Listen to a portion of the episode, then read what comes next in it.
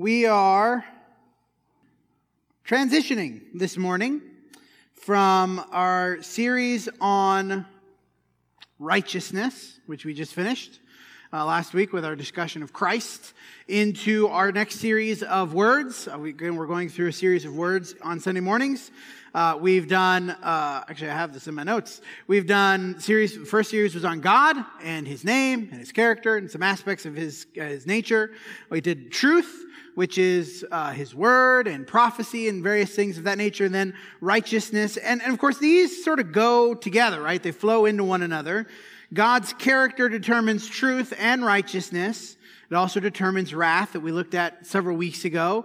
And last week we began looking then at the alternative to wrath, which is Jesus. Jesus is the core of this plan of how God has intended for us, because of his nature, because of his righteousness, how is he intended for us to be saved? And so this week, we fully transition into salvation as a, a concept. There are many words connected to salvation. If we cannot live up to the holiness of God, what do we do about it? How has He planned for us to be saved? And so we begin with the vital concept of grace. Very exciting over there. It's all the kids all the time. My kid left, and now their kid's leaving. It's just one after the other. I sometimes think it must be like phases of the moon where the, the, somehow the kids are responding to the, they become like werewolves or something. I don't know. I don't understand it. Because uh, all they all tend to be upset at the same time. You ever notice that? They all tend to be upset at the same day. We must begin, of course, with grace. Grace is the beginning of God's saving work. Now, we think about grace defined. I haven't done a lot of uh, technical word stuff in these sermons. I haven't done really like Greek and Hebrew deep dives uh, in, in a lot of these words that we've been talking about. Some of them I will, especially where the English words are much more obtuse, like propitiation, which nobody ever uses, which we'll talk about, I think, next week even. Uh, but when we think about the word grace, in the Old and New Testaments, closely tied to uh, the idea of favor or kindness. Now, in English, we think about the word maybe mercy and there is a difference, of course, between those in the original and in English, but we think about sort of this jumble of things because grace is one of those sort of big words, right? It's, it has a lot of different meanings depending on context. In the Old and New Testaments, tied to favor or kindness. Uh, in the Old Testament specifically, this, this phrase, she found favor in his eyes or he found favor in her eyes, right, of, of people who are uh, looked kindly upon by somebody else. That's this idea of grace. That's this word that's used. And in the New Testament, this is particularly used in the sense of favor that is undeserved. That is, I have a favor towards you or I feel good towards you not because you're so awesome, but because of my generosity, or I feel goodness or kindness towards you because I just want to. That idea of gift. The word is used in a couple of different ways. Uh, of uh, one is an attribute or characteristic of Yahweh. He is gracious, that is full of grace. Another is grace as a gift and means of salvation. We're going to talk about this phrase later on saved by grace. That phrase that comes up actually was read for us by Steve uh, just a moment ago. And then this last way that grace is used, at least in the New Testament, which we will not focus on much today. I do not like this new thing, I've decided. It keeps falling down. Uh, we will not focus on this particular uh, aspect today. We will later on. The word grace is used often as an empowerment of Christian living, the gifts of grace. Each one has, as each one has received a gift, let us use them, right? The gifts of grace is used to describe not salvation and not a characteristic of God, but talents and abilities and things that we've been given that we use in service to God. Uh, and and we'll, we'll talk about that more in another series later on. We're going to focus on the connection of grace to salvation today and we first must understand that the existence of any, and I, I, think I have this underlined, I don't know how easy it is to tell with this font particularly, but the existence of any method of salvation at all comes from His grace. I've, I've thought a lot about different ways to say this. The existence of salvation is grace.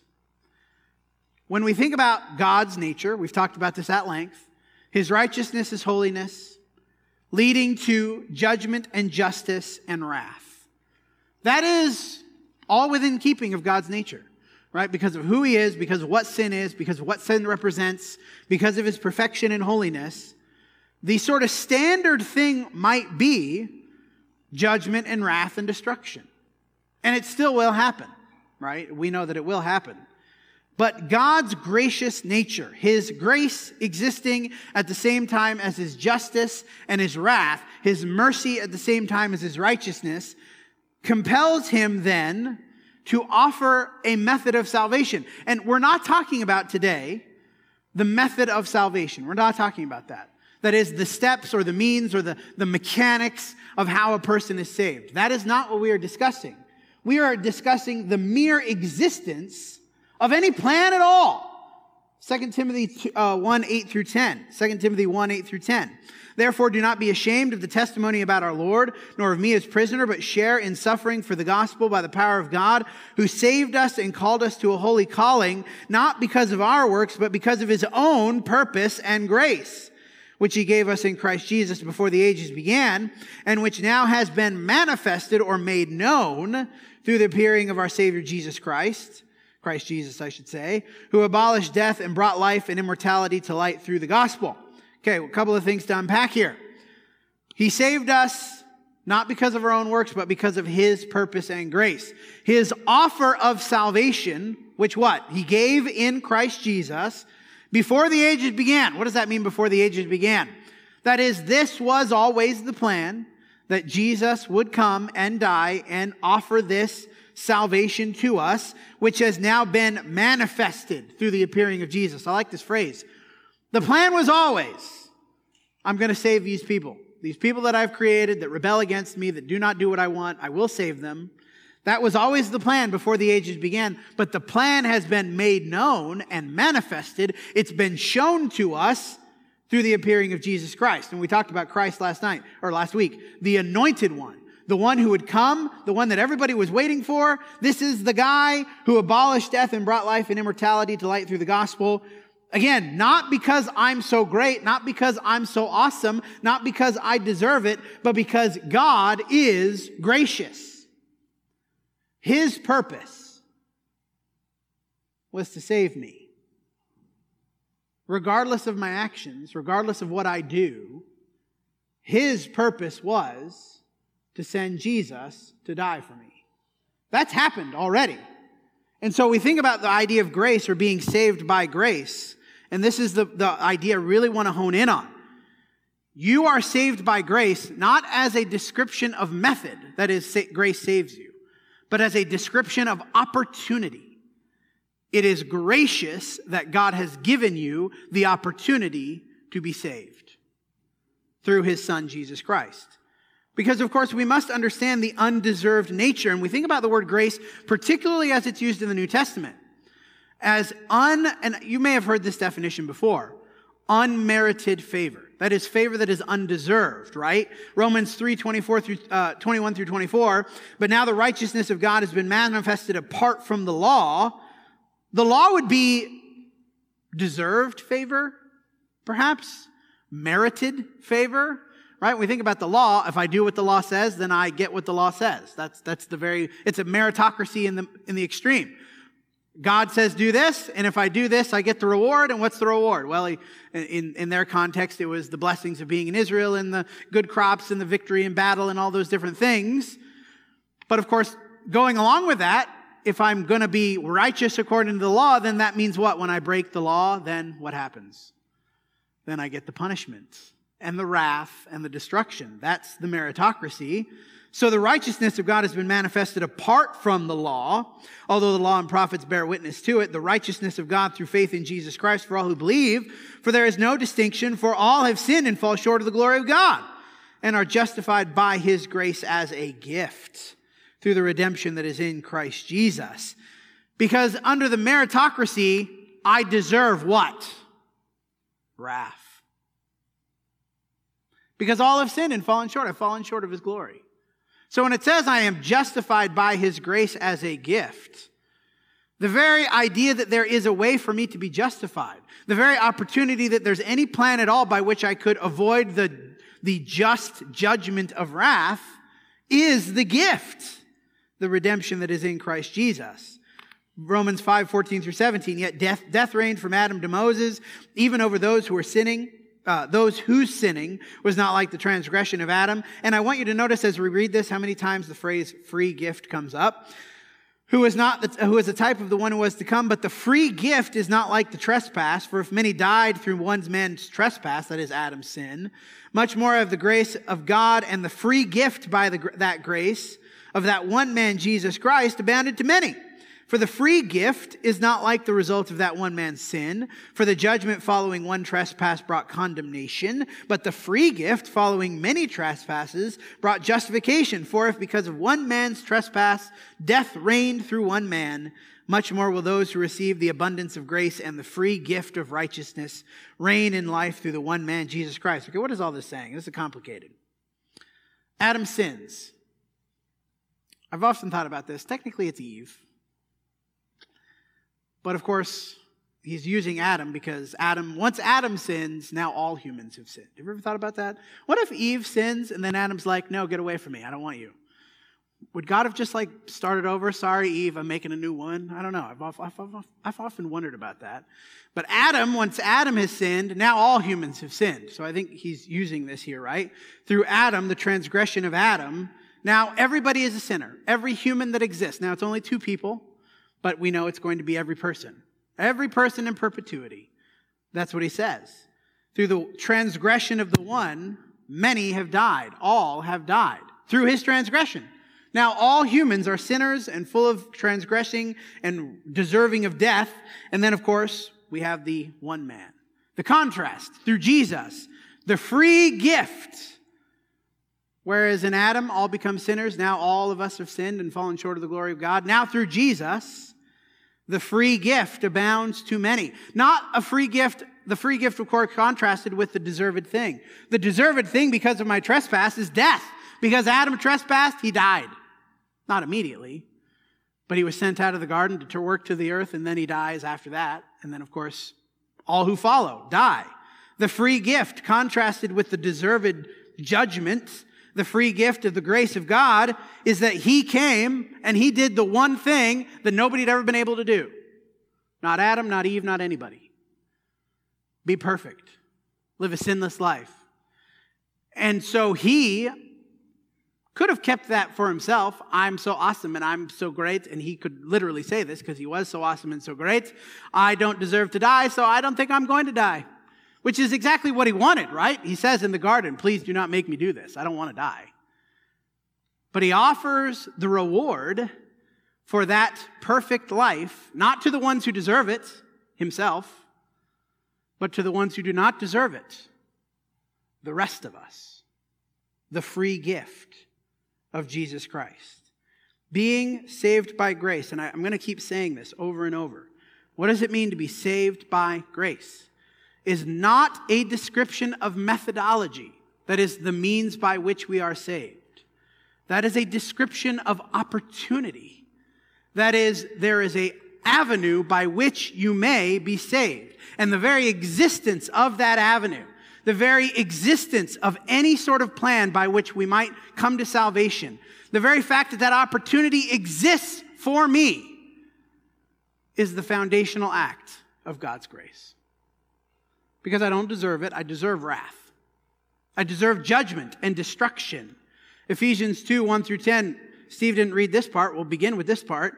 And you were dead in the trespasses of your sins, in which you once walked, following the course of this world, following the prince of the power of the air, the spirit that is now at work in the sons of disobedience, among whom we all once lived in the passions of our flesh, because what? Through Adam all have died, carrying out the desires of the body and the mind, and were by nature children of wrath like the rest of mankind. This is the expected state. Given God's holiness and justice and righteousness and fairness, wrath is the result, right? By nature, children of wrath, like the rest of mankind. This is the normal thing. But God, being rich in mercy, because of the great love with which He loved us, even when we were dead in our trespasses, made us alive together with Christ. By grace, you have been saved because God is gracious towards you. he has allowed you to be saved instead of facing the wrath and raised us up with him and seated us with him in the heavenly places in Christ Jesus, so that in the coming ages he might show the immeasurable riches of his grace. What are the immeasurable riches of his grace? His grace is not just that you don't have to face the judgment, that would be great. And if it were that alone, that the grace is just that I don't have to face hell, that'd be enough, wouldn't it? Oh man, that'd be enough right? If it was just, okay, you don't have to go to hell, you can just be destroyed forever and not experience anything ever again. But it's not that. It's, it's more than that. The immeasurable riches of his grace is not just that I am not facing the judgment and the consequence, but that I'm actually getting something better and getting something positive and getting something awesome, something that is immeasurable in kindness toward us in Christ Jesus. For by grace you have been saved through faith. This is not your own doing. Nothing that we did or would ever do was enough for Jesus to die for us. It is the gift of God. Nothing that I ever do will compel Jesus to have died for me. Let me rephrase that under the system of law, which is this, what this is what this is contrasted with, right? If I follow these six things, then Jesus has to do this. That, that's not how this works. There's no combination of actions that I could take that would mean Jesus has to die for me as a matter of fairness. It was never going to be fair that Jesus died for you. You do not want fairness. You do not want justice. You want the opposite of that, which is grace. Not a result of works, so that no one may boast, for we are his workmanship, created in Christ Jesus for good works, which God prepared beforehand that we should walk in them. And you can see the words that are connected here, right? The words that are all going together in the nature of God mercy, love, grace, and kindness. Just as much a part of God's character as holiness, righteousness, justice, and wrath. God is a jumble of things that should be contradictory. Should be contradictory. And, and somehow the paradox of God's infinite nature, right? Because he is both fair and just and also merciful and gracious. He is holy and righteous. And at the same time, he is kind and merciful. And so it is his kindness and his grace that offers the gift of salvation. Not because we are so great, not because we are so awesome, not because we deserve it, but because he loves us enough to do it. And it was offered by what? Through the one man, Jesus Christ, who lived the perfect life to justify, not justify, to satisfy the wrath of the Almighty. That he died so that I don't have to. That he underwent this horrible thing so that I do not need to expect that. So that I can have this gracious gift of salvation. So as we offer the invitation, a thing that I hear sometimes is that I'm not good enough. I, I don't, I don't want to be a part of the church, or I, I feel like God could never forgive me because I'm not good enough. Well, yeah, you're not good enough. That is exactly the point. If you feel like you don't deserve God's forgiveness, congratulations, you're right. You don't. None of us do. Doesn't matter what I've done. Maybe I haven't murdered somebody, to be clear, I have not murdered somebody. But the murderer is no less lost or no more lost than me. Right? I'm not any less lost than that, whoever that is that did that. I deserve to die. The grace of God is that I don't have to. And so, as we offer the invitation, no matter what is in your past, no matter what things you've done, no matter how many people you've hurt, no matter how many lies you've told, no matter whatever you've done. I don't, I don't know what's in your life. God knows it, and He sent Jesus to die for you nonetheless. Because He loves you, and because He is gracious.